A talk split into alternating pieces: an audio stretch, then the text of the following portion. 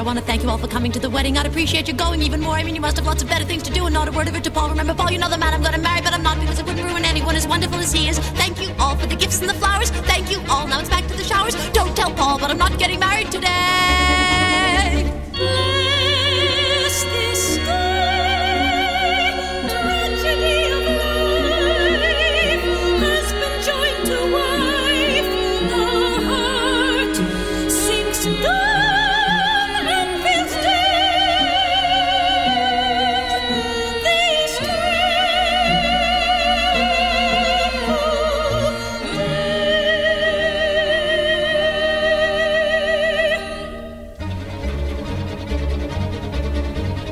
Listen, everybody, look, I don't know what you're waiting for. A wedding, what's a wedding? It's a prehistoric ritual everybody promises fidelity forever, which is maybe the most horrifying word I've ever heard, which is followed by a honeymoon where suddenly you realize you saddled with a nut and want to kill me, which you should. Thanks a bunch, but I'm not getting married. Go have lunch, because I'm not getting married. You've been grand, but I'm not getting married. Don't just stand there, I'm not getting married. And don't tell Paul, but I'm not getting married today.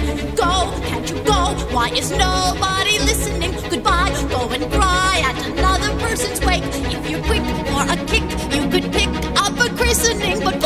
on my knees, there's a human life at stake. Listen, everybody, I'm afraid you didn't hear it. You want to see a crazy lady fall apart in front of you. It isn't only Paul who'll be ruining his life. You know, we'll both of us be losing our identities. I telephoned my analyst about it, and he said to see him Monday, but Monday I'll be floating in the Hudson with the other garbage. I'm not well, so I'm not getting married. You've been swell, but I'm not getting married. Clear the hall, because I'm not getting married. Thank you all, but I'm not getting married. And don't tell Paul, but I'm not getting married today.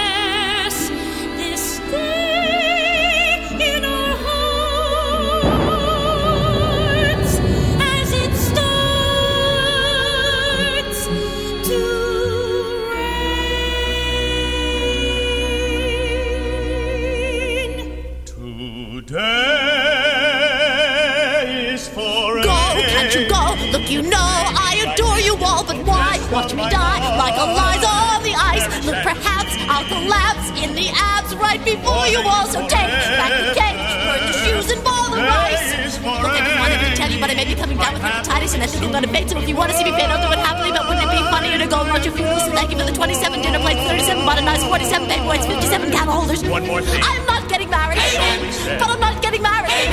See, I'm not getting married. wed. Still not getting married. I was praying that we're not getting married today.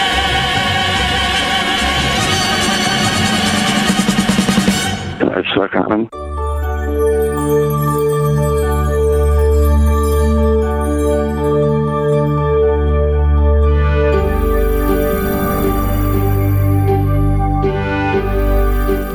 Hello, everyone. It's me, Madge, Madge W. E I N Steen. That doesn't sound very good. I wanted to tell you I've got a wonderful gram coming up. I'm going to talk to Ninja of the Ninja Radio, a, an actual lesbian. Not that I'm not, but I'm gender fluid now, so it's a, it's a little different. We might get to talking about that. What does that do? Never noticed that button before. What does that button do? Huh, I don't know. What does it do? Jump, jumped.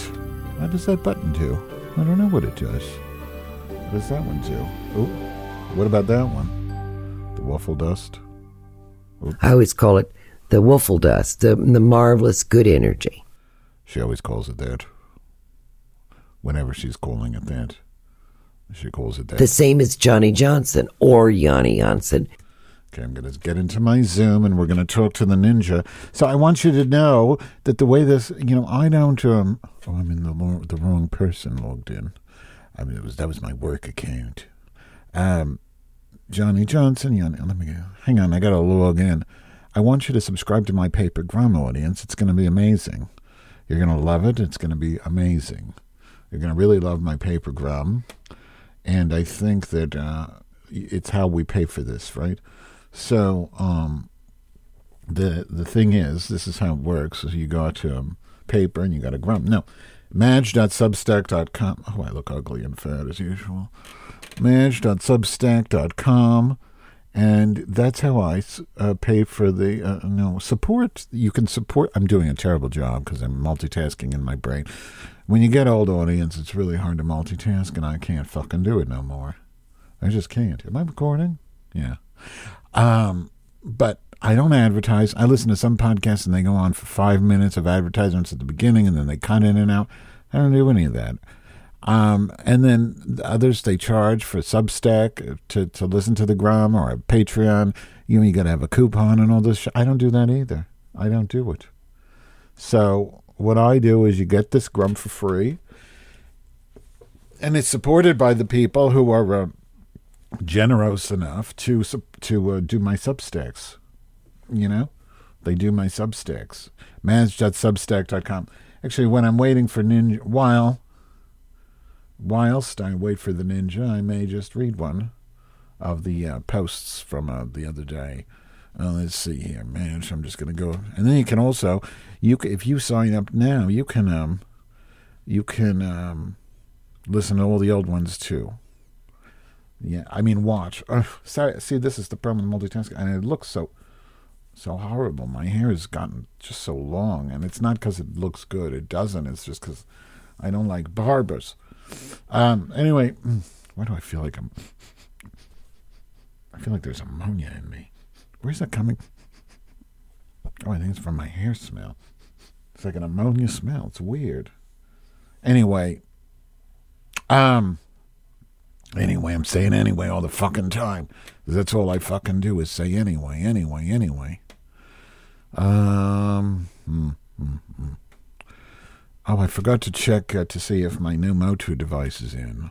I don't even know why I'm getting a new interface. I hardly ever grum anymore. But anyway, now I'm grumming once a week lately, and you pay for the grum. You sub, you you can support the grum by um, paying for the paper grum. It's I think that's nice because I just don't like the idea of having to charge for this. Maybe someday I will you know, but right now it's going pretty well. I've got a few people subscribing to the Papergram, and every day, uh, Monday through Friday, so five days a week, you get a Papergram from me with my innermost thoughts. I'll start reading the one, this is from December 3rd. I'm not going to read you the one today because, you know, people pay for this. Um, meanwhile, also, if Ninja comes, I'm going to stop reading, as you should be here. Uh, I won something, and today I get to find out who killed JFK, December 3rd. It's the title of the Useful Idiots podcast today. Oliver Stone wants to know who killed JFK. I can't wait to find out. I'm so fat. So the bowling office party was dreadful, but I did win Best Raffle Prize. I won a $150 gift card from Amazon. I doubt I'll ever get it, though. The HR manager is a raging alcoholic, and I'm sure she was in a blackout when the raffle was happening. She's the one responsible for the, getting the prizes to people. Why do I always assume the worst about people? People. Oh, yeah, 'cause they suck. It's so loud in here. They're doing loud drilling in the coffee shop, and the AirPod Pros don't do much to mask it. For some reason, isn't this worth paying for? That wasn't part of the paper. For some reason, Apple keeps sending out firmware updates that make the noise cancellation worse. They're probably worried about lawsuits. Who is fat? Me. You look wonderful. Thank you. My hair is horrible and it smells smells like ammonia. like I, I think maybe I peed on it. It's getting so long, but I don't like the way it. I don't like it. Uh, I was just privately telling the audience that the reason my hair is long is because I hate getting my hair cut because I never know what to say to the barber, and I find that whole experience really horrible. I hate getting my hair cut. Is it like um um? Is it like a um? A Goliath, not a Goliath, a Samson and Delilah thing? No, because I have no energy whatsoever. Oh. So it's not working. if that's what it is, it's not working. But uh, yeah. Yeah. Oh, well, it looks nice. I like it. I like Thanks. it a lot. I think I look too much like Reagan Fox, to be honest. I feel like I'm going to just cancel somebody for talking, for wanting to talk about Mozambique. But that's another story. Why do I keep oh, getting canceled? It's so weird. Like, I do these shows that I love, and then people just cancel me. Everybody's so fucking sensitive. Why can't you people just say whatever they want? Is that is that that awful? Can you just say whatever you want? I do. Well, uh, yes, I think you can to Yeah. a certain extent. Except you can't. No, I don't think you can. I think that's, Yeah. you know, you can't say whatever you want in life. Yeah. Only say it to your um, lady husband. my thing. Well, I think I'm gender fluid now. I've been really having an identity crisis in terms of gender because, you know, I'm gender fluid and um which I get all over the bed sometimes, you know, not on purpose. You know, and the thing is it's just I don't know, like it just feels weird. I'm always saying uh, I've for years, you know, I've always said I'm a lesbian, I'm a lesbian. But now it just feels weird to say I'm a lesbian because that means I'm cisgendered. And if you're cisgendered, you don't have a right to talk. Now you have to be non binary or trans to have the right to talk. And I want to talk, you know? I, I feel like I have opinions and I have the right to speak. As a cisgendered woman, lesbian, or whatever, and especially since I'm white, um, I don't have the right to talk because you know I represent the patriarchy somehow still. Plus, I'm Jewish, and we you know we we own the media, so that doesn't help my situation. So I had to be something, and I thought, well, non-binary. I I, I do have genitals. I can't be that. I thought, how about this gender fluid? It sounds nice, and it's a and it's a play on words. You know, I thought it sounds good, right? Well, you look very gender fluid with your long hair. Thank you. Yes, absolutely. How's your how's your how's your pandemic going? Oh, sucks and sells mostly. I don't know. It's fine. I'm I'm fine with it. You know, we had Thanksgiving.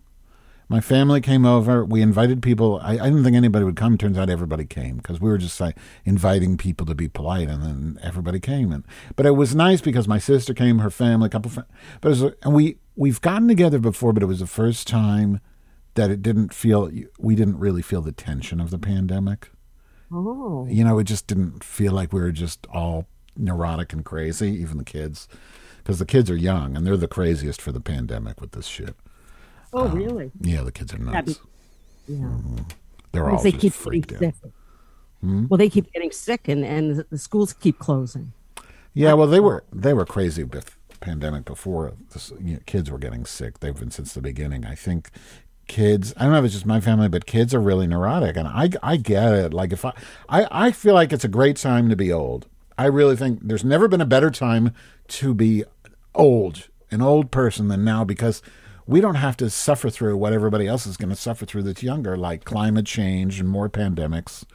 I mean, this is the first of many pandemics, in my opinion. We've got forest fires, we've got everything. The only the only hope I have for the world is fungus, because fungus. And thank God um, this is Yeast Radio, but I've been reading this book called Entangled Life by Merlin Sheldrake or something like that. What a great Oh, book! Have you heard of Have you heard of this? I started to read it, and then when it gets into sort Mm. of semi pseudoscience, Mm-hmm. I kind of dropped it. But I'm going to go back to it. What was semi pseudoscience? Uh, I actually talk- can't remember. when they talk about the idea of uh, like the fungus as a whole and the worldwide the wood wide web and being sort of like a brain kind of I don't think I'm not sure that's pseudoscience. Mm. Okay. I think there's some truth to that. i didn't because I, i'm curious because i haven't really I, th- I found it to be very scientific and i'm usually pretty good about spotting bullshit i didn't notice any i'd like to know if, if i missed some okay, well, it was been a long time since I I think I read it last year and I Mm. Got through a couple of chapters.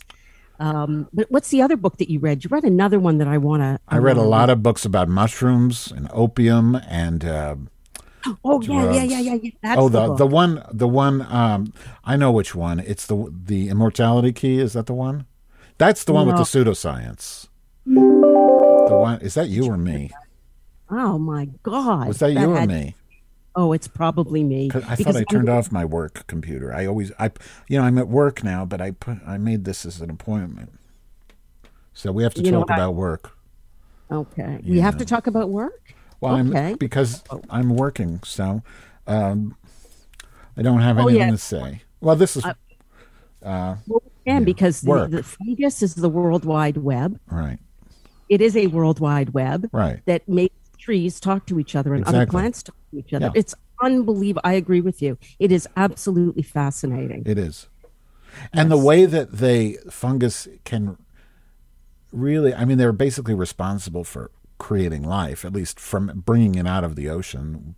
That was really what fungus did, along with the plants and the symbiotic relationship that they have with other organisms, is is fascinating. But they they they were talking in this book about how fungus can uh, they have fun, fungi that can if in Mexico a huge percent in Mexico City a huge percentage of garbage is comes from baby shit used diapers right? There is a fungus that can actually and they've done this that can actually live in these baby diapers and convert the shit into edible oyster mushrooms. It's amazing. Wow. they can convert they've done it experimentally they can convert cigarette butts. They can decompose cigarette butts and turn them into food I mean, it's a, they, there's some real hope with this stuff, you know. I mean, but the problem is like what they were explaining. Like, there's a lot of toxic soil. You can use mushrooms to break down soil that's been contaminated with toxins, right? What what happened? And and these are all highly experimental. And because there's no money for the research, really, it's all just ex- these um, these sort of avocational myo. What do you call it? Myoculturists, or the people that study mushrooms. It's all basically hobbyists that are doing this kind of experiment. It's not coming from academics that much because there's no money, and like so they're so they have this way like these there's and it's all new the science where they can you know decompose this this polluted soil through with fungi, but in the rea- in the real world, they're still basically just the corporate world is basically just scooping up all the soil and burning it because that tech, nobody's investing in it. It's all about bottom line. But there's a lot of hope in it, I think and uh, fungi can uh, fix oil spills. Right. Right. I think that's amazing. It I is. love it. Yeah. It's very cool. Plus, yeast is a fungi, as I've mentioned, and this is Yeast Radio. uh, I feel like I've been ahead of the curve from a long time. So I'm I'm disappointed that even though I am as well very old um, And a lesbian. And a lesbian, Still, I assume. you didn't change, did you? No, no, I'm I'm I've, I've not become I've not become a gay man. Or gender Yeah. fluids? I'm sorry, I was interrupting your chain of thought. Train, train, train. thought my train of thought was on yes because i'm going to be dead before any of this technology is actually ever used Mazel So- but i might not be dead before i can find god through mushrooms Have you been? Uh, have you ever done mushrooms? I have never done mushrooms Uh-huh. and and i would really like to but i you know and i want to do one of those controlled you know, Absolutely. yeah i don't I, it's not to be recre it's not Absolutely. for recreational purpose I agree. That's good. Uh, that's the same. That my mother's been wanting to do that, and she can't get in any of the studies. She says she's too old. And I said, well, you know, you got to find somebody. I, I have a number of a guy my doctor gave me. Actually, he'll do it here in Chicago.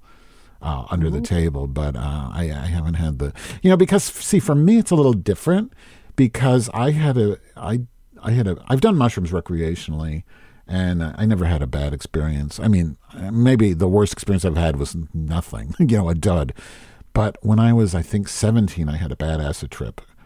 And um, that was a very, very horrible experience. I ended up in jail with no clothes on, and it was, it was, it was a literal nightmare. It was worse than a nightmare. It was a living nightmare. So I've always been very hesitant about doing any sort of other thing like, oh, what happened?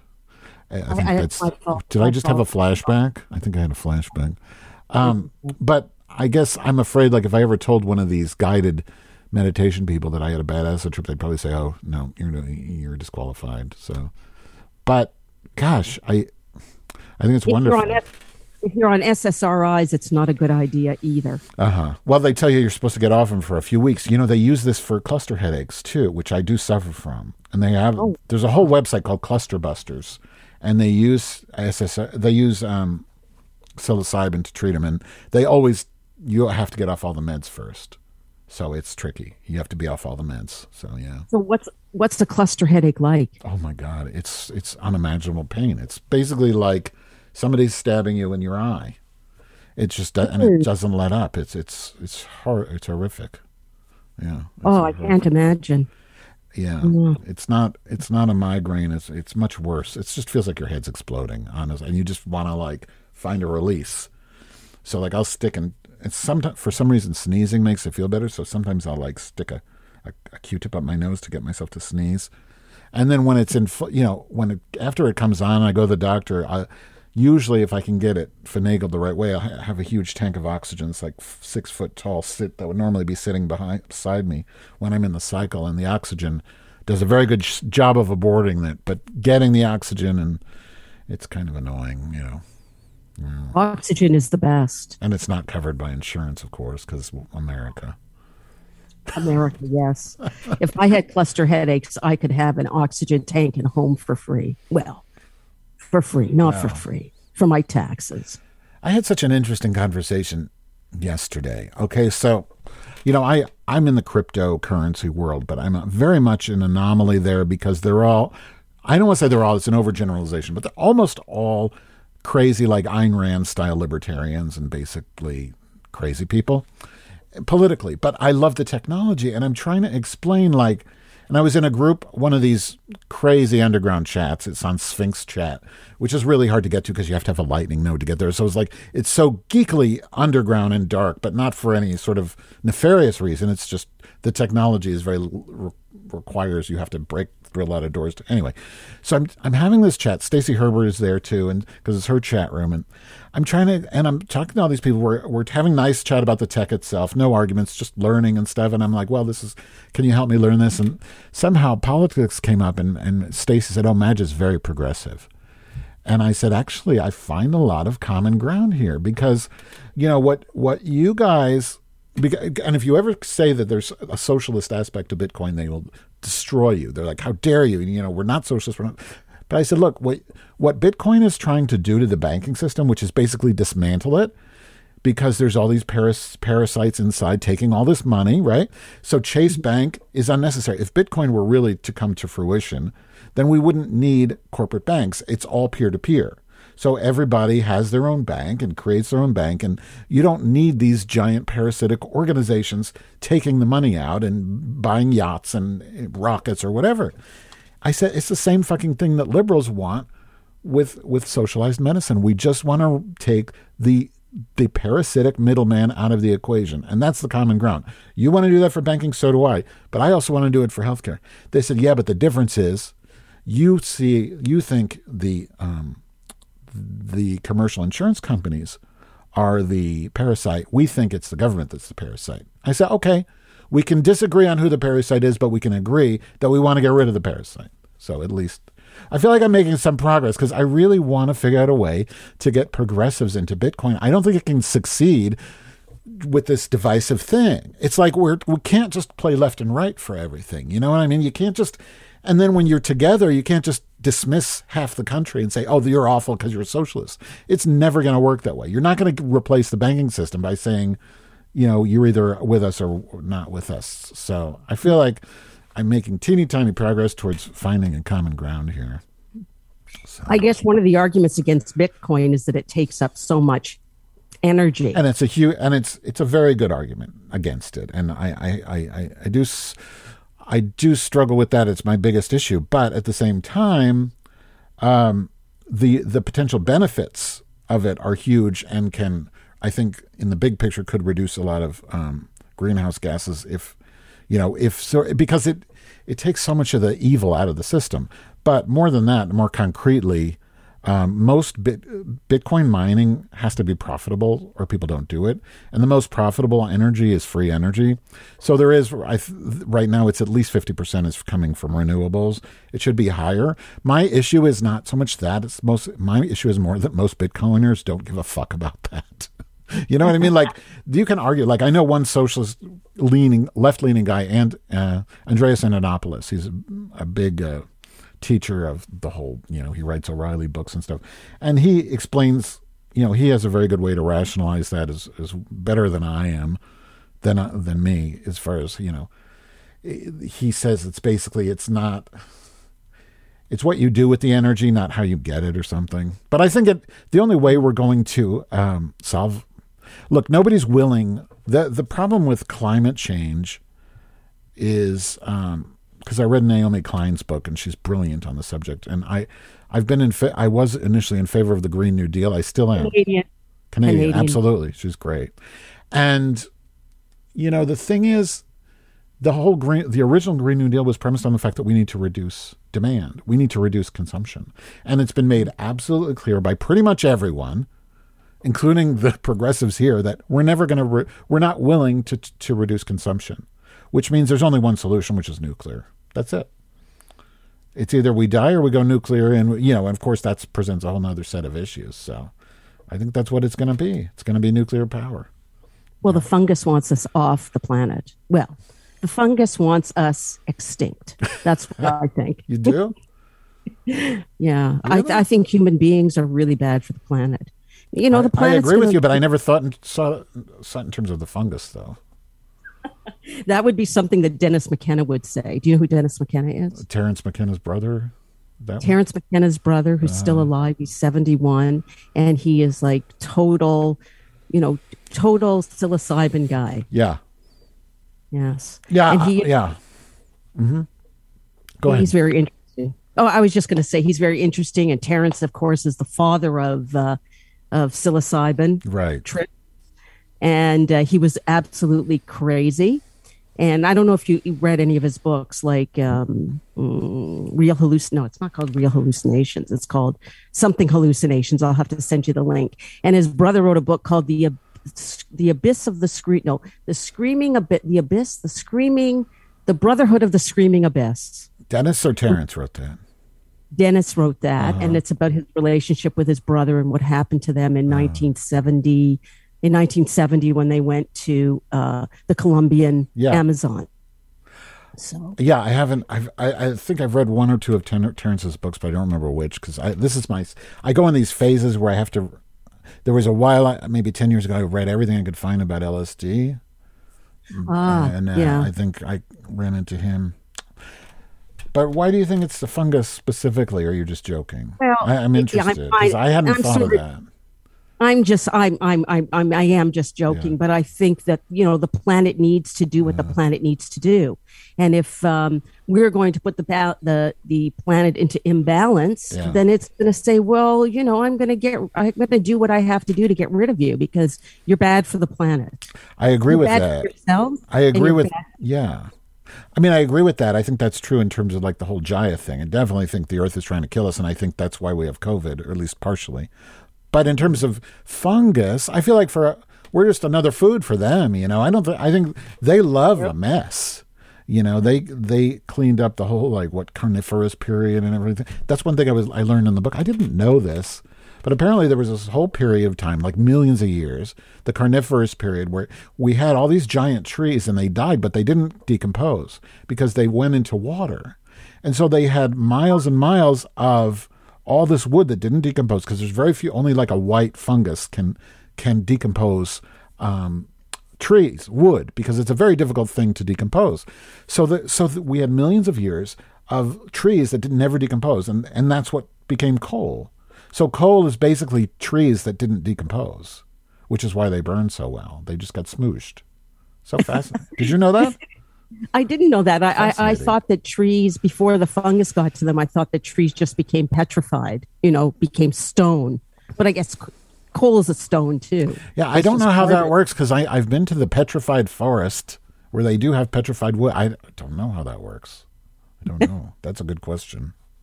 Yeah, I used to have little pieces of petrified wood. Maybe it's just a big lie. I don't know. This is fascinating, though, isn't it? It is thing. extremely fascinating. It's such a you know, the other, the other problem with human beings is that we do not have an appreciation of deep time. I mean, we've only been around for what a few million years, Right. and the Earth is billions of years old. So, uh, you know, who are we to say that we are at the top of the food chain? We love to think we're at the top of the food chain. Well, the other thing I love about the the fungus book is that, you know, they t- he's really good at sort of, and one thing I've always loved to do is try and remove your your your prejudices and your your trained perspectives and all the things in your head that make you think in a certain way, and he's really good at that. And he's like, he was talking about how they couldn't figure out why these two you know, what's the motive for one plant to give nutrients to another plant, right? I got to turn off my mail. It's fucking everything just fucking does that when I'm on a, a Zoom. I could just go to do not disturb, but I'm I am in do not disturb. It shouldn't be. Do- anyway, But It could have been me. No, I turned off my. no, that was a, a Mac sound. You had the PC sound. It's not you, but thank you. It's very gracious of you. But so they so they're talking about how they were these scientists were trying to figure out why would one plant altruistically give its nutrients to another plant through this wood wide web through the fungus, the mycelium, and they couldn't figure out because nature is not altruistic. It's just not. At least It's not, opportunistic. Right. It's opportunistic. Exactly. Opportunistic. Yeah, Yeah. it is. So, but what they what this guy said, and this is why he's so fucking brilliant. He said, but you have to sh- if you shift perspective to the fungus, it makes perfect sense because the fungus doesn't. It just wants to survive, and so if it has two plants, it wants. It's not going to let. It doesn't want one of them to die because it still needs to do its thing. It's eating and it, it needs to get its food. It makes perfect sense. It's just about perspective, you know, because we don't think of things like fungus because they're they're underground. And the also the idea of you know the in many ways the this wood wide web this fung, fungal network or fungal is very much like the internet. And it's very much in many ways like a neural network except it's even bigger because it's not confound confined by the space of a skull. It can just keep growing. But they said be careful. Don't try to u- call it a brain because then you're imposing all sorts of humanistic beliefs about your brain but it could be it could be so it's not a brain but it's could be as powerful as a brain. And yeah it could be what you're talking about. It could be the sort of intelligence that maybe says uh, get the fuck off this planet you assholes to us And that wouldn't surprise me at all. Mm-hmm. Not in the least. and then I know what Terence would say. I And I haven't read the books you're talking about, but Terence, from what this book says about his writings, is that he literally does believe that that, that when you take the mushrooms, you are the the the the mushrooms sort of spirit is inhabiting you. Like you are becoming manifest because there's like these insects that they're basically zombie. There are zombie fungi that come and they attack a certain type of ant, and then the ant is controlled by the fungus. And it does suicidal things to make the fungus live. It's a zombie thing. And in some ways, what McKenna was saying, you'd probably know this better than I, is that the um, when when we take the psilocybin, he believes that the actual that that intelligence is inside us and that it's actually controlling us at that point. and that that's why we feel this oneness because when i've i've been i remember one thing i always felt about when i was on a good shroom trip is i remember being like on the grass and i thought i'm part of the grass i'm part of this and you just feel that oneness and that makes sense in that mindset but who the, but there's nothing that's pseudoscience of course but it's fun It, yes, it is, and it, and it could it could actually. I would like it to be true. Some I would like it to be true, but who knows? Well, I you got to do the research. I think you should definitely try and uh, do that, and I'd love to hear back from you. I think you should make a concerted effort. Well, I have been. I've been. I've been studying. I've been studying. Um, studying all this stuff for the last. Well, during pandemic, that's one of the things I've been doing. And the other fellow that I've discovered who goes even further than Terence McKenna and and on Dennis McKenna is a guy named Andrew Gallimore. Gallimore. Um, he is a neurobiologist who's also a pharmacologist and a biologist. He has all kinds of titles, and he's uh, doing research and teaching in um, a science and technology institute in Tokyo right now. And his idea and his book is called um, I'm trying to look him up now. yeah, Computational biologist. Okay. Yeah, Oh my Andrew god. Alien information theory, psychedelic drug technologies, and the cosmic game. Is that is that what you're? Yes. and here's what he thinks. Okay. He thinks that there is no question in his mind, which I find kind of bizarre, that it is alien intelligences that are communicating with us when you're on shrooms or DMT. Whoa! Yes. What? Yes. Yeah. And he goes through he th- this book plus his course. He also has a course, um, which you can take for free or give him a nominal amount of money. He talks about how this all works. And How? he goes, starts from neurobiology and he goes all the way up to the chemical, um, the chemical results, which is that you're actually interfacing with aliens that are on another plane of existence, which I just find completely bizarre. But it's And- interesting. But you're leery of pseudoscience. You don't think it's pseudoscience? I mean, this is the first I've heard Oh, of it. I'm not a judge. completely. Oh, it's is, completely okay. pseudoscience, and I think he will admit that this is just something he wants to explore, but not Mm. necessarily something that's for real. But I think in his soul he believes it. He says that the universe is just information Mm-hmm. that emerges from state changes controlled by, for want of a better word, code. Where's this code coming from? I don't know.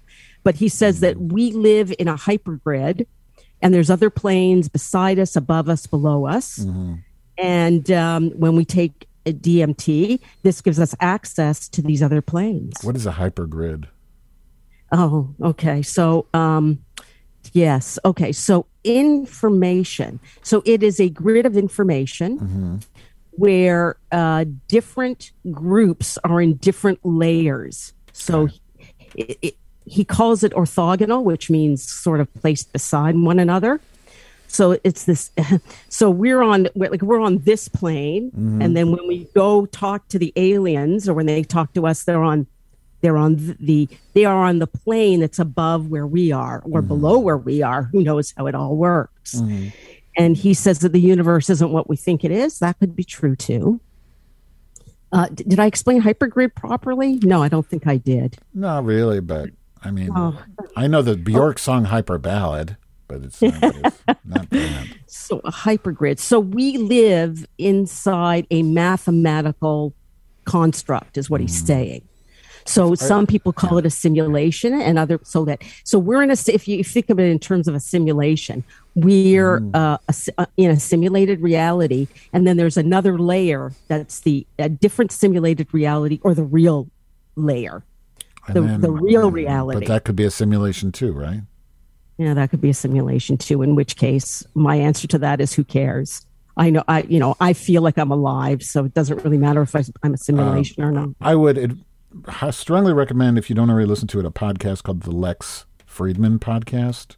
Listen to him. You do? Yeah. Yeah. Yeah. He he gets into this sort of thing a lot too, and you know he had a guy on, I think his most recent show uh, about, and he was kind of like a scientist who disbelieves uh, string theory, and he kind of just says like you know you have to just respect the fact that humans aren't really that smart, and we're just No. so limited that we really can't understand the nature of what we can't measure or see that we are three we are four dimensional objects we can we can you know figure out things that happen in four dimensional space very accurately and we can continue to do that and should but beyond that you know we're just you know pissing in a barrel i guess i don't know Well, I, I agree. I think that we just don't have the capacity to understand some of the things that we would like to understand. Mm-hmm. But So maybe the fungi maybe the fungi do fungi is it fungi or fungi what is it I think you can call it either. Okay. I think well, whatever they are, maybe they know. Maybe they have more dimensions than we do, and they and by taking psilocybin, we can access that. Who the fuck knows? But it's sure is fun to think about it. It's it, gives me hope. That's why I love to read about this these topics because very few things give me hope. You know, especially with like the pandemic and everything that comes out is just dysfunct, dys, dystopian fiction and all this garbage. But this stuff gives me hope that there's something way bigger than me. And they also, you know, have you? Did we talk about the Immortality Key? That's a great book. You got to read that one. Mortality Cre- key. Let me write that. It's one. big with the like the the crazy uh, Bitcoiner types and the bros, but it's a really interesting book. And the premise, you got to like be patient with it, right? Because some of it is, you know, the the the forward is garbage by this quack, but this guy is very well researched. He's a, a lawyer, and his premise. It's a hypothesis, and I'll give you a spoiler. It was never proven in, in the book, but it has a lot of circumstantial evidence. His premise is that the original um, Eucharist, Christian Eucharist, was a psychedelic ceremony. And then, so he's basically talks about, he wasn't the first to say that, but he goes a lot into the Elus- Eleusis, the Greek ceremony, and he goes to the origins of pretty much, he, he goes into th- very thorough detail uh, with all these, all this um, evidence from different containers and going back five, ten thousand years, even with where they can find evidence of ergot fungus and and he's find they do find there are concrete evidence of these you know that the earliest concoctions of wine had psychedelic elements to them very often but they had so there are a lot of these you know places where they found that people did these created drinks and drank psychedelic drinks. They haven't proven that the Christians were doing that though. But if you go to the um, the uh, what's that shit where that stupid pedophile lives the the Vatican, and so if you go underneath the Vatican, you know there's these catacombs, and one of the catacombs has art in it, actual art from that from the first 200 years after Christ of and it's pagan ceremonies drinking this wine. And you know it talks about how you know Jesus started as you know before he was Jesus he was Dionysus and all the common stuff and turning water into wine and how that's really a psychedelic. It's fascinating stuff but it's it's very well researched and it's it's a great adventure to to read because again along the same lines it gives you hope and it just changes the way you think about things. It's fun. The uh, stoned ape hypothesis, hypothesis Mm-hmm. right? Hmm so this is called the immortality key. key. Okay. And he re- he he's a he was a he's a lawyer this guy and he must have spent I don't know how he got all this money but he he met with all these people. He goes to the Greek uh, you know to the Acropolis and meets with the head of that uh, museum and he just and he goes to the Louvre and he gets into special access to these little things and it's all it's very much scientific and scholarly and ev- everything is evidence based with footnotes everywhere. So you know what the truth is you know what the bullshit is except for the forward which is total bullshit. Oh okay. Yeah, it's just so interesting. I, I mean, I wish I had a better memory or I would tell you more about it, but you know, it's just the the I guess what's good about it is just it's kind of like the Da Vinci Code, but it's not fake. So you get to go on this adventure, and he takes you on this adventure of of how he learns all this research, but it's real. It's not just some horrible movie for macho, you know, shit. You know. so why why did we invent religion i mean what's what's the use of religion i mean Hmm. you know if it's just to drink um psychedelic No. substances it's Maybe so it is. The idea and the reason it's called the immortality key is the idea is that the original religion was these sort of uh, is a psychedelic experience because when you have a psychedelic experience the idea is that you see that you are immortal that you do not die ah and course. so all of immortality, when they talk about immortality in religion, it originally came with an actual experience that you could experience for yourself. But people like the priests, according to this theory, this part isn't proven. The the pre and remember before this point, it was all women controlling the church too. The the these ceremonies used to be all controlled by women, by female priests. All these psychedelic ceremonies, like in ancient Greece, they were gar- the women controlled them. Men weren't even allowed there unless they were like below a certain age, and then you know there was a lot of issues with that. But the men took control of it, and then so they became at some point it became their domain, their secret to to to actually experience. Uh, in other words, you don't get you little person, you don't get to experience immortality. We do, and we can tell you about it. We'll sell it to you.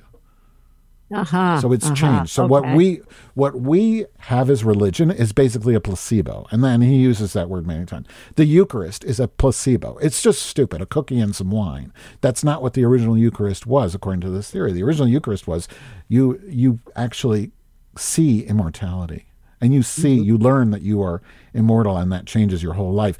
And he says, and many people say that we like even I, some of the Greek philosophers said that you need this experience when because they went to Eleusis. These uh, like Aristotle, I believe he went to Eleusis and experienced this. He says you need this experience in order to live. Humans need this experience in order to continue as a species because without it you can't. It's that important. oh i like that yeah. I like that this. because when you know that when you're not afraid of death and you know you're part of everything else, Mm-hmm. Yeah. it changes everything. Exactly. You know that your life has meaning no matter Mm-hmm. what happens Exactly. because you're part of it all. We're all the same Even though fucking thing. eventually, sorry? We're all the same Go fucking ahead. thing. We're the same organism. It's Yeah. just I've always thought of consciousness as I was a big fan of like a, a lot of these conceptual films from like 20 years ago, like Lars von Trier. He did a movie called Dancer in the Dark. It was a horrible film, but he did it was all conceptual. So Bjork. had, yeah, with Bjork. But he he mounted cameras, hundreds of cameras, little tiny cameras everywhere. And so his concept was he would just film everything and then edit together all this raw footage, which was all from stationary things. Like he'd have a camera on the train, a camera, you know, on the trellis, a camera on Bjork's head, maybe I don't know. And then he just hmm. edited them together. My view of consciousness is sort of like that. Like I think each one of us, we're just different camera angles on the same thing. You know, that's how I view it. Like you're Yeah. you're just a different camera on the same. We could be the same organism. You're just a different camera angle. I don't know what the dead people are though. You know, even a uh-huh. dog. That's just another camera angle, maybe. Oh yeah, that's another problem I have with uh, human beings and our uh, Mm-hmm. our our our desire to be the uh, as I said before the at the top of the food chain. Yeah. Everyone, oh, you know, scientists always talk about how human beings are the most intelligent. Yeah. Well, That's such Really? nonsense. how do we know that? We don't. I mean, you know, you, you can't you can't say that because I don't know what a dog's experience is. I don't even know what your experience is. I so think- how can I even how can I even go there and say I I'm you know I'm the best that Right. that evolution can produce? That's nonsense. I think a lot of that is just patriarchy. I think it's because men run everything. I don't believe if we, if if we had a gynarchy, which is another subject I want to talk about, but I don't think if we had a gynarchy we would have that point of view. I think we would ha- be much more open to the. I, I think because a gynarchy really believes Earth is the mother and not man. It's the opposite. Nature is the boss. So I, don't, I don't believe that. I think that's part. I think that's a symptom of patriarchy that that you describe. My friend wrote this book, Art Vamp. I don't know if you remember her from a while ago, but she was she's a, a friend from way back, and um, she wrote a book called 150 Years of Gynarchy, and it's fascinating. And I'm I want to have her on the show. I haven't worked up the nerve to ask her, but it's a fantastic book because she's a dominatrix. She lives in a house where she has two slaves. They're both men, and they they serve her, and she you know, she's a very smart person. She got her doctorate here. That's how I, I, I know her from. She was a doctorate at the uh, School of the Art Institute. And, but she uses that as sort of a microcosm for what society should be as a whole, which is a gynarchy.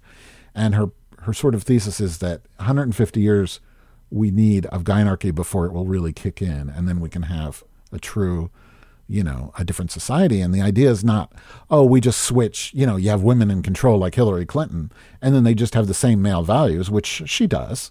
I mean, those aren't really female values, you know, but Margaret Thatcher. right. I'm talking about like, it's not so much about having women run, it's about having female values of empathy, you know, of comp- I don't know, compromise. What are female values? You're probably know better than me, but, you know, communication, understanding, empathy, viewing the earth as a mother, sharing, you know, not fighting and um, not feeling like you have to dominate, that you can share. I, I don't know, uh, but she knows. And the- idea of it is, is really interesting. And I think, yeah, why not? Give it a go. I. Oh my goodness. Oh, hmm. Yes. All right. Mm-hmm. We'll have to come back to this. Do you? There was something else you wanted to talk about. Oh, it's gynarchy. I did. I did Okay. Mm-hmm. so you did. You did talk about that. Okay, so uh, I'm going to switch gears a little bit Sure. here and ask if you watched Squid Game. And Oh, I did. So, why? Why? Yeah, why'd you that so? watch it? I can tell you why I watched it. Um, I watched it because everybody was watching it. It was number one. I had to know what was going on. That's why. What did I did not want to look like an idiot in front of my nephews and nieces. Yeah, well, that's, Great that's nephews fair. and great nieces. Um, I just spit at the monitor. You got me very excited. Uh, it's my new monitor. I waited so long to get it. Now I just threw my first loogie at it, but I just had to see it, and it was so fucking disturbing. You know, my Very. my uh my spouse. I don't say wife anymore. I just say spouse, and I and I use they them pronouns, even though they don't need that. But it's fun for me. But they spoiled it for me after two episodes. They didn't see it because I was watching it and they were like, "Oh no, this is a horrible." Because of course I'm like, "Oh, you should watch it." So I like the when they finally saw, because I, was watching it, and they like come in from playing volleyball or something because that's what we do, we lesbians, and they come in like, "What the fuck is it?" It was the scene where like everybody, one of the scenes where everybody's just getting shot in that big oh, room. Oh, yeah. there's bam bam bam bam bam bam bam, machine gun, bam, bam, bam. And sh- and they're like, Madge, what the fuck are you watching? This is just so horrible for your psyche. And that whole period of time, which was only like two or three days, I was just a mess mentally. And they were mm-hmm. like, they were like, oh, Madge, I know that you're depressed from this. This shit fucks up your brain. You shouldn't watch it. And then we're out to dinner. Like after the fir- after I'd binged half of it, like, oh, you know, so and so is the one that did it all behind the scenes. Blah blah blah. I'm like, you fucking bitch. You just ruined it. He's like, I still watched it, but um, told you that your your your spouse told you that your spouse ruined it for you. Mm-hmm. Well, my my spouse, who I call my lady husband, ruined it. Tried to ruin it for me, How? and I said, "Do not," because she didn't want to watch it, and she said, "I'm just going to read all about it." But I'm that's exactly what what my them did. yeah, because they didn't watch it, but they so they told you what what. No, I said, do not tell me anything. I just want to watch it and see Oh. what happens.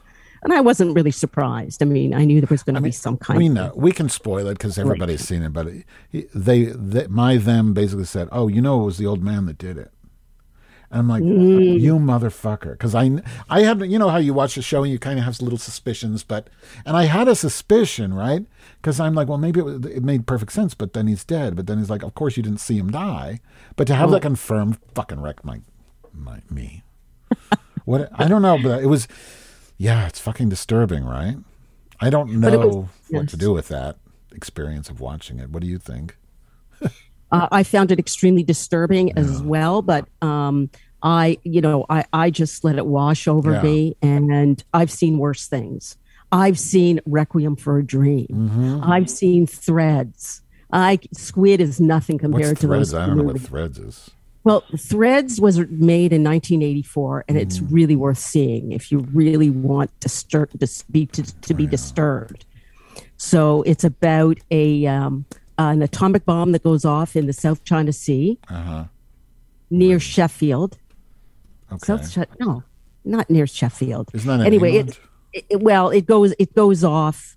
It goes off in the South China, China Sea, Uh-huh. and uh, it's these people in Sheffield. What happens? The aftermath of a nuclear explosion that actually does devastate Hmm. large portions of the world, and you will not be the same after you see it. Fun. Can't wait to not be the same again. Yeah, I don't know. You have to see Threads. I really want to know what you think of it. Yes. Everyone, um, I, I, I'm on a I'm on a Facebook group that's that's called uh, Strange Movies. Mm-hmm. So this was one of the strange movies that we discussed, and I every month Threads comes up. Okay. So I'm thinking I'm going to have to create a, a a new page called "I Survived Watching Threads." Okay, so strange movies. Then I can ask you something. So my sister asked me. She's got a son who's twenty. They watched um, Eraserhead. They. Which I've never seen. Oh, you've never seen it. Okay, so you can't. I've got to see it. But they. you can tell me anything. I don't mind I, spoilers. there's nothing to tell because it's just fucking nuts. It's like I just remember a bunch of chicken fetuses being thrown onto a stage while this dude is dancing. But she's like, uh, she asked me, "What does that mean?" And I just said, "Well, all I know about it because I've seen it's like it's just it's surrealism. It's up to the Yeah. viewer to interpret. I don't fucking know." She goes, "Well, I pref- she goes, well, I uh, prefer Buñuel." And I said, "Yeah, me too." I don't know, David. I, I don't know. Sometimes I just think David Lynch is kind of just bullshit. You know, like I, I mean, you can be surreal. Anybody can be surreal. It's just random shit, right? But to have it be more artistic, I don't know. I I, I don't know what I was going to ask you, but you haven't seen it, so fuck that. Oh, well. You should see it. Um. Okay, I w- it is on my list. I mean, I have terabytes of movies to watch, so I, I, don't just know don't know what you do with with, with surrealism. Is it's it's it's subjective, right? Yeah. How do you interpret something that even the director can't interpret? It's just not so. Now, you were talking a few episodes ago, Uh-huh. maybe a lot of episodes ago. You were talking about Werner Herzog. Uh, George was my friend George. I never watched. He was recommending that to me, but I never. Uh, oh, I'm sorry. His name is El Wapo. I have to keep people's Oh yeah, yeah, yeah. pseudonym. El Wapo. Yeah, I didn't watch any of those films, but I got emails from a few people that said, "Oh no, this watch this film, not that film. Watch this film." Okay, I didn't watch any of them. Why? Did they mention? Yeah. Oh, um, even dwarfs start out small. Did anyone tell you about that Oh, one? Did no? Is that the one? Did you send me the link to that on YouTube? Or somebody did. I've never sent you. Yes, somebody may have sent you the link to that on because it is on YouTube. Okay. and it is astounding. Okay, There are sa- there are scenes in that movie where my my my mouth actually hung open. They are so weird. What was the name of it? Even dwarves. It's what? called even even dwarves start out small or start small. Well, don't they even just stay dwarves small though? Sorry. Oh, meaning they start smaller. I get it. I'm like, yeah, they're even dwarfs start small, and the, the cast is completely dwarfs Uh-huh. of different shapes and sizes and I'm sold. ages. I'm You're sold. I love dwarves. You're Sold. Like I'll Oh, you're sold because you loved it. And the interesting thing about this movie is that when I was finished it, I was so appalled for Mm-hmm. one thing. But on the other hand, I was, I actually there were different dwarfs at different points in the movie that I identified with, and I thought that is the it that is the. Yeah. trademark of a good movie when you actually Yeah. identify with the characters, and See, I think that's what's so yeah. brilliant about that movie. I think you're right. For me, I that's not how I would verbalize it, but I know it's a good show for me when I see when I like all the characters. Like like Succession, for example. There are a bunch of horrible fucks in that show, but they're all just you know they're so well acted and good. And I think uh, White Lotus was the same. Like you just when everybody and even the nasty characters are so well acted and so well developed that you just have to like them, even if they're horrible people. And to me, I don't know if that's what you were also describing, but oh yeah, they're horrible. Mm. These are not nice dwarfs Oh. at all. Yes, no, I'll say no more. yeah, I think it's just They have good adventures. It's just good storytelling. Yeah, I was watching. I was watching by mistake. I don't remember why. Some horrible Christmas film with Mary Steenburgen, and uh, some. They had all these like has-been actors. Not that Mary. Well, she is a has. And it was just so sad watching her because this is like she's older and she had all this plastic surgery, and I'm thinking, why is it is it okay for plastic surgery to become a fucking beauty product? It's not. It's fucking surgery. It's manipu- It's body modification, and it's painful and horrible and dangerous. It's not makeup, and that should not be okay in society to use surgery as a as just something you have to do if you want to stay relevant and make movies. But her character was just so undeveloped and flat. Like, and then Robert Duvall's in it playing. You know, they're- the parents playing like the grandfather, and they're just these tropes. Like, oh, I'm the I'm the wife who's on Xanax. Yeah, ah, everything's wonderful. And he's like, oh, I can't fix the cable TV, and I'm thinking this is the opposite of a good movie because these are characters you despise because there's no depth to them at all. Whereas if it was a good movie, you would see depth to these characters, even if even the horrible ones, which is why I like Woody Allen films a lot too. Ah, yes, Woody Allen, very controversial. Mm-hmm. Well, Yeah. I guess I don't know. To me, uh, I always separate the art from the artist. You know that, so I don't have. There's Yeah. no controversy for me. Yeah, I, I I can pretty much do that as well. I guess it's a little different because when they're still alive, because maybe you don't want to show them respect. But it's kind of a bullshit argument because the way people will still just you know hate on Michael Jackson even then he's dead Exactly. or Wagner. Yeah. I lo- fucking love Wagner and he's fi- he was a horrible anti-Semite. But I love his music. I can't help it. I don't know that his music was, di- you know, there's so much divine inspiration in the arts that how much of it is really maybe they're just a medium in some ways, you know, for that beautiful music. Mm-hmm. I don't think a And- fucking anti-Semite would make that beautiful music. I don't believe, Well, that's it. the thing. W- w- human beings aren't one dimensional. Right. Well, you, yeah, which is very difficult because if Yeah. you know if you've been abused as a child or Mm-hmm. uh, anything like that, or abused as an adult, and people do terrible things to you, it's really hard for you to say, okay, well, you know, that's just one aspect of their personality. Who wants Mm. to say that? No, you want to kill them. So, Right. But you know, it, it, the whole thing with Michael Jackson causes a lot of of angst for people. Yeah. It puts them into gives them a lot of conflict because he was brilliant. Mm-hmm. There's many aspects to him that were brilliant, and yet, um, you know, he he looked for uh, victims. I mean, I I defended Mm. him forever until I saw that movie. What's it called? Uh, The most recent one, the y- miniseries, yeah, the- or the other one? Yeah, I I agree not- with you. I I, I think he was. A, I believe the allegations in his case, and I think he was a horrible person. But I I didn't really ever really like his music that much, to be honest. But it doesn't change what I think about his music. I always separate it. I always do. You know, I have never been a pop music fan, but with for me, Woody, the Woody Allen is a better test because I love his films. my I really love his films. I think he's absolutely brilliant. His films are so good, and um, you know, I I couldn't watch the documentary. I try, I read the book by him. I'm very biased. I've only read his side. I mean, to the Oh. okay. I mean, I've read both sides, but I've given his side a lot more play. To be fair, to be honest, Mm-hmm. I tried watching that documentary that Mia Farrow did on HBO. I just couldn't do it. I couldn't. I Oh, couldn't never watch. I couldn't watch Woody Allen shirtless and, with kids in a swimming pool, and it, the, you know the way they were using the music, and it was very clearly they were trying to get their point across, and I just couldn't do it. I just couldn't, and I don't know if it's because I really didn't want to not, you know, I that I wanted to like not that I wanted to believe him or am I in denial? I just I don't know, but I just couldn't do it.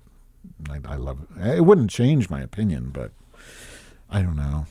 I just want him to be innocent, and I love his films. I guess. What can I say? Oh, I lost your sound. Yeah. She down. I guess I'll have to sing. Mm-mm. Is it something? Oh, wait, wait, wait. It's not you. It's not you. Hold on, hold on. I don't think it's you. Sorry. Oh, God. Don't touch a thing. Oh, my God. You touch something. You're back. Yeah. Okay. So I let me just explain this because you're you're a podcaster too. You'll get it. I sometimes set my my um, thus and so to 96 kilohertz, my frequency or whatever, which is I don't need it to be. I'm recording at 96 kilohertz. It's not necessary. Wait, it's way too much quality for this silly thing. Usually, it should be at 48. The problem is this audio software I use uses like Windows conventions, and as soon as the file gets to be two gigabytes, instead of starting a new one, it just stops recording. Oh my God. So that's Yeah, that why would- I should be on 48. So that was. I apologize. That would totally piss me off. Yes. Oh, I mean, I use Audac- Audacity all the time. Yeah. I still use that. You probably use some other. You use Ableton Live. or Ableton. Live, yeah. So Audacity, Ad, Audacity has gotten really good over the years. Except they've been purchased by some Oh, some really? new company. Well, I've used- Eventually, you're going to have to pay for it. I used to use Audacity. Yeah. Go ahead. They No, have a ahead. really good um, filter that redu- removes um, silence. So when you want to make a uh, it sound real snappy and fast, I I've used that in the past, but I use that in group in group calls where we have a lot of dead air. But not for myself. I don't. I like the the organicness of Yes. silence. No. and and I think listeners like some listeners like ambient noise. It's Mm-hmm. just there in the background. Yeah. It's nice. Yeah. I go back and forth Like with that. It depends on my neurosis at the moment. Often my OCD doesn't allow for background noise, and I'll use filters. But lately, I've been fine with it because I've limit. No, oh no. Okay, let me correct. I, I got to go soon because I'm supposed to be working. But okay, so if it's a noise that I is natural, I'm okay with it. Like if you can hear the radiators clicking, which you often do because I'm in steam radiator, I was like, go clank clank, cool. If it's if it's a fan behind me, you hear that, that's fine. But if it's a buzzing sound due to a ground loop, I will freak the fuck out and replace every bit of hardware until I can figure out what's the cause of it. And I have done that. I bought this new microphone last year because there was the faintest buzzing sound, and I could remove it with a plug-in, but it drove me fucking crazy. So I bought a new mic. And then I had a ground loop a few months ago, and I couldn't figure out because I had. Oh, this is this is crazy, but I had this ground loop going on for ages when I would have a call like you, and I'm using because I do everything manual. I have wires. I don't do electronic routing at all. I hate that. It's like I can't abstract it. My brain doesn't abstract audio at all. So I have to have physical cables like an old radio station, and I do. So I have this audio device that has like 20 inputs and outputs, and I, I use cables. Like, and so I had this horrible sound, but it took me at least a month to figure it out, and I was obsessed. I bought, I finally got a ground noise. I found out it was a ground loop, and I got rid of the ground loop with this device I got for ten dollars on Amazon. Then I realized, wait a second, a ground loop is caused by having two sources of power instead of one, right? And the bottom line is this: the reason I had the ground loop is because the power failure on my interface failed, and I was it was started. It, it can be powered from the uh, FireWire port of the computer or the little nine volt adapter. So I was powering by the nine volt adapter, but unbeknownst to me, that nine volt adapter stopped working, and it started getting the power from the FireWire, and somehow that caused the ground loop. Can you imagine what I had to go through to figure that fucking shit out? So I, re- Yes, I I replaced I, replaced the the power adapter with fucking ten dollars, and everything was all better.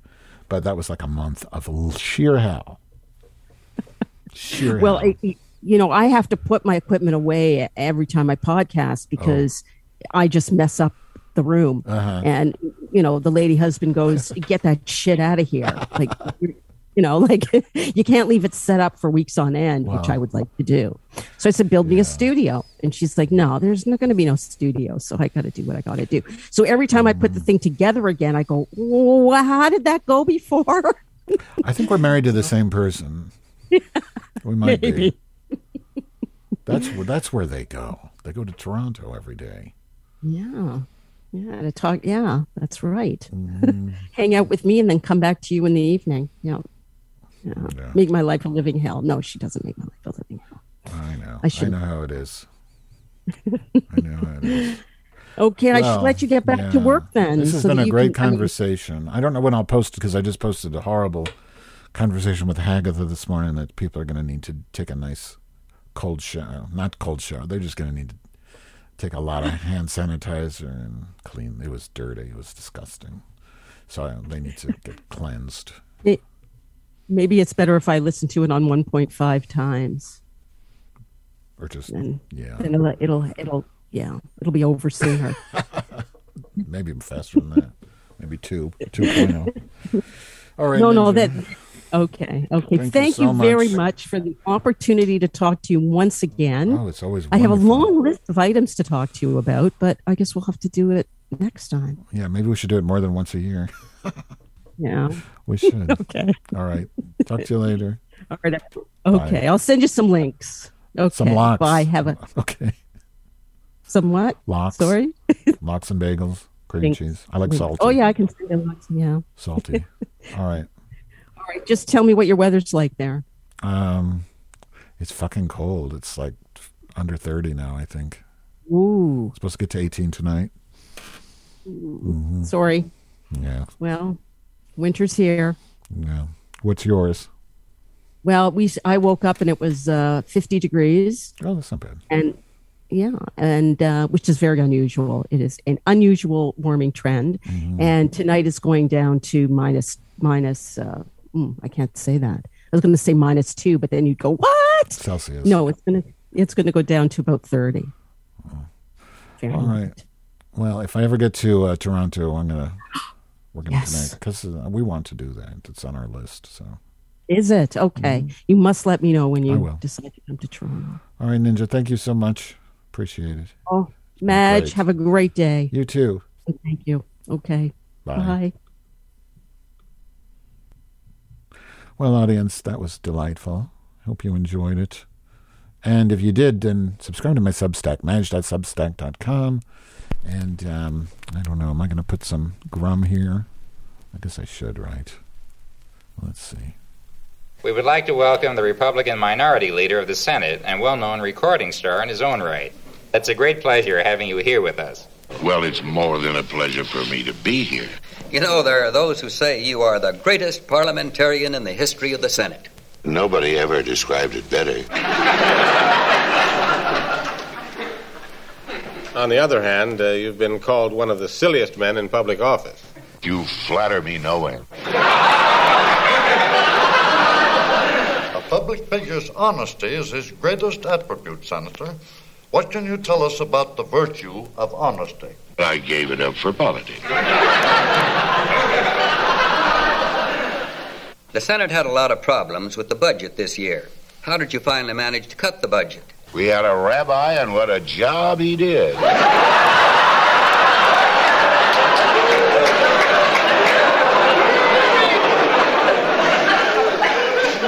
We've been noticing your rather flamboyant hair, Senator. Is there anything you'd care to tell us about your barber? He died ten years ago.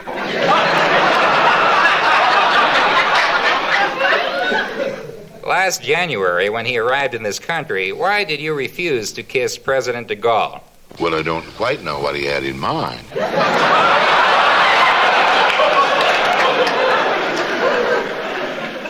Incidentally, Senator, what was that skywriter riding over Pennsylvania Avenue yesterday uh, when you came out of the Senate? Everett, comb your hair.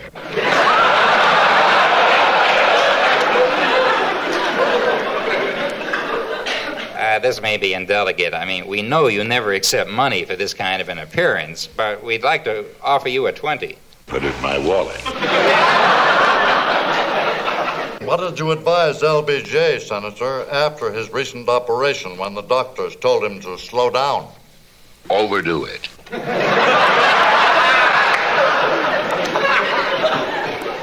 You know, we'd really like to get a few sensible answers from you, sir. You're up against a real difficulty there. I understand you employ 200 secretaries just to handle your mail. Oh, yes. Well, about how much mail do you receive as an average? I received a postcard about three and a half years ago.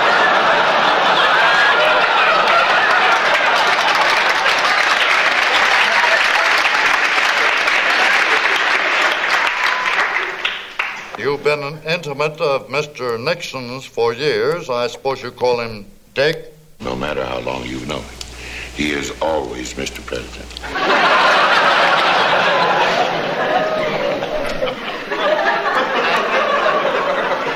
We're reluctant uh, to even mention this, but uh, is it true that you are running a small bookie operation in the rear of the Senate? Did you see that ad in the paper?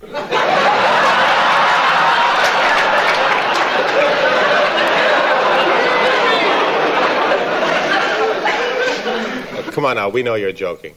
If you want to make a bet, come into my office.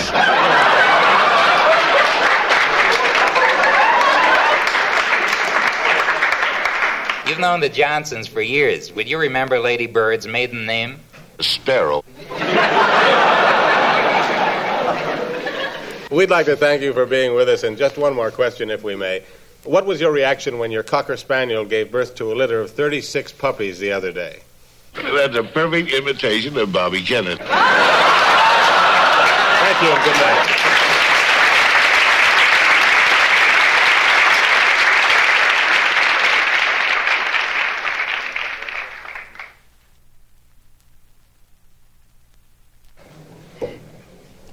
As President of the United States, we appreciate your taking time out to talk with us. I'll be glad to take any questions that you may have to ask.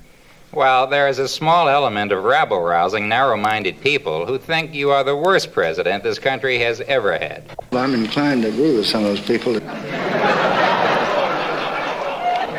Uh, well, then, um, tell us, is there any chance that you'll improve? I don't want to hold out any hopes for you that uh, I don't have myself.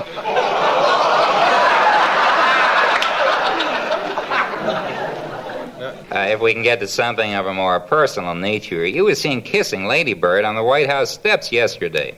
I don't expect to do that every week. You entertain lavishly at the White House, but I wonder, do you still put your good silverware out when the Kennedys come to dinner? As far as we can see, they haven't taken any yet.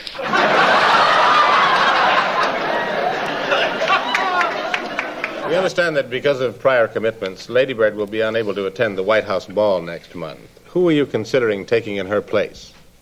I'm asking Secretary McNamara.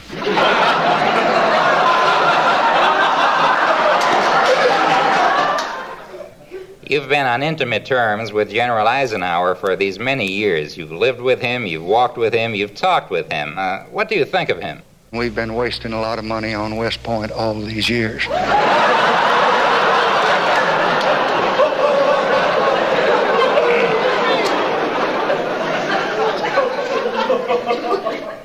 Is it true that last month you offered George Hamilton $5,000 to marry your daughter, Linda Bird?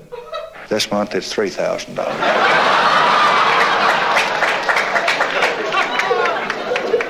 You must know young Hamilton quite well by now, having seen him around the White House so often. Have you developed any nickname for him? Sweet potato.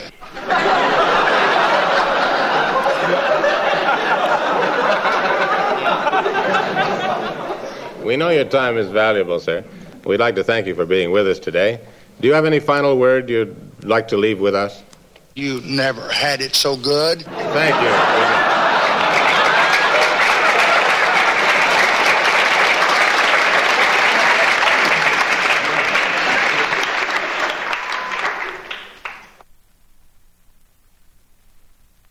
We're delighted to welcome the former movie star and newly elected governor of California to our microphones.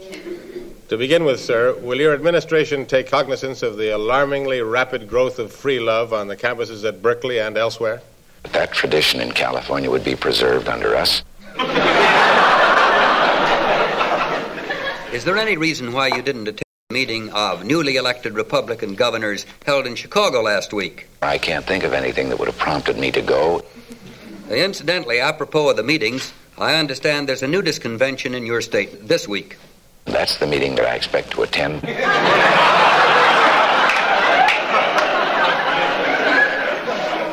You are considered to be a very open minded man, Governor, who doesn't hold grudges.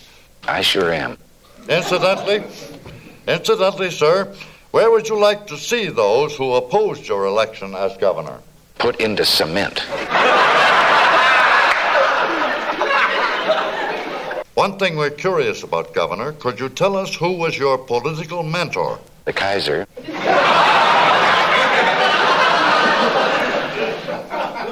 Well, now that you are governor, what do you really intend doing for the people of California? I have no intention of lifting a finger doing anything. Is there any specific reason why you are closing down all the houses of prostitution in California? To see if we could not switch to the voluntary system.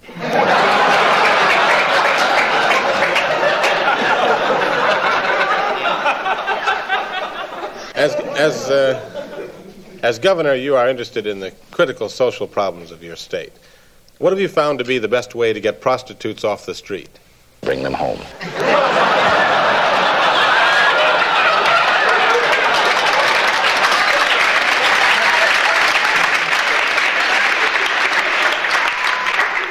Governor, you've been very cooperative. May we just ask you one more quick question or two? No, go away. Well, thank you and good night.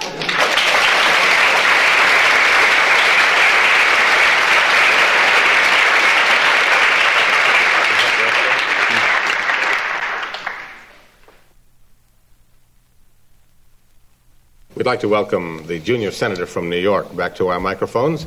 It's nice to see you again. Well, it's nice to see you uh, again. Uh, you bear a famous name. Do you, in your own mind, think that there has been anything greater or more famous than the Kennedys to come out of Boston? Yes. Oh, what is that? Beans. In the years to come, what would you like to do? Take over.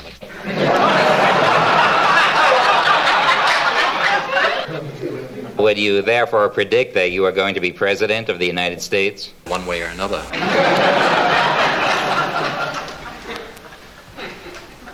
It is said, sir, that uh, many of your followers actually believe that you are God. Do you like me to explain why?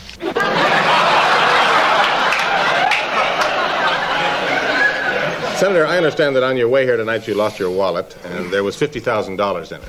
And we're certainly, we're, we're very sorry about that. Just a drop in the bucket.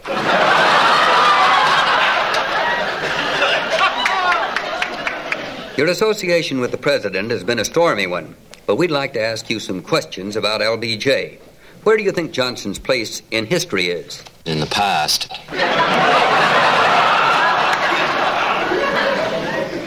On the surface, LBJ and Lady Bird seem to be the most happily married couple. Would you know of anything that they resent about each other? Just living together. Sir, you've eaten at the White House many times and enjoyed it, I'm sure. Who cooks the food there? 40,000 Chinese.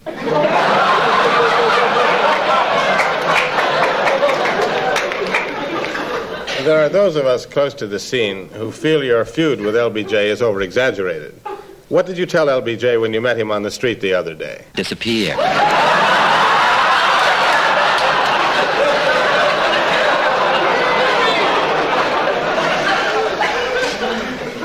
Presidents have always had famous slogans as signs on their desks.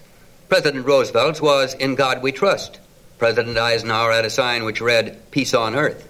What does the sign on LBJ's desk say? The hell with everyone.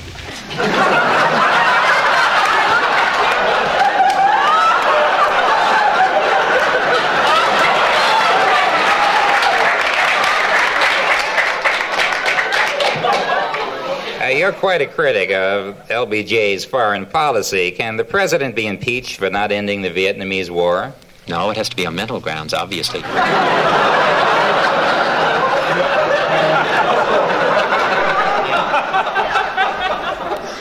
Also, sir, staying on the subject of the Johnsons, what did you tell Lady Bird when she asked you if you would dance with her at the White House ball? Split.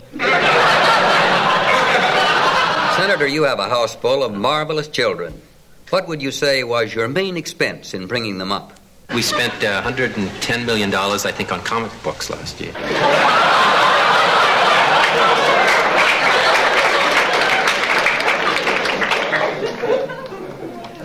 You are a very attractive man, and you are also very faithful to your wife, Ethel. There's no question about that. Well, well, what do you tell all the other women who constantly call you? Suffer.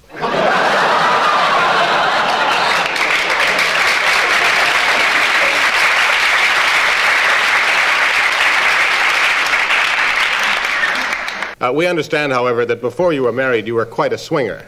And with your allowance, you must have gone through quite a bit of money. Almost $3 billion on dogs.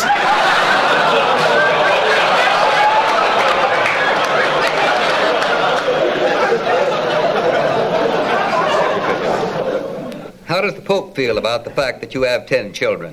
He thinks that we haven't done enough. Well, in your opinion, how do most people see the Kennedy women? Stomachs distended.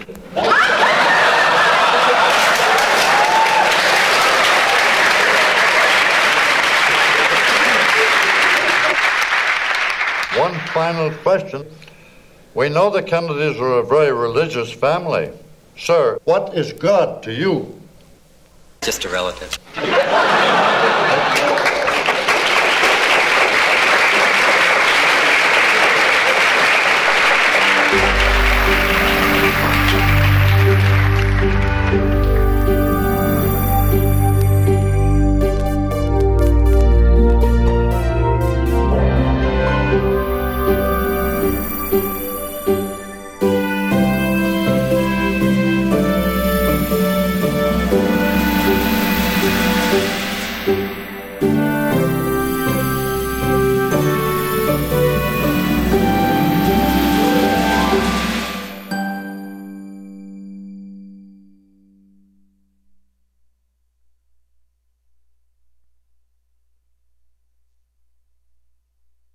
DM in them, DM in them, DM in them, DM in it, DM in it, DM in it, DM in it, DM in it, Lord in, Lord in it, Lord in it, Lord in it, Lord in it, DM in it, DM in it, DM in it, DM in it, DM in it, DM in them, DM in them, DM in them, DM in it, DM in them, DM in it, DM in them, DM in it, DM in them, DM in them, DM in it, DM in it.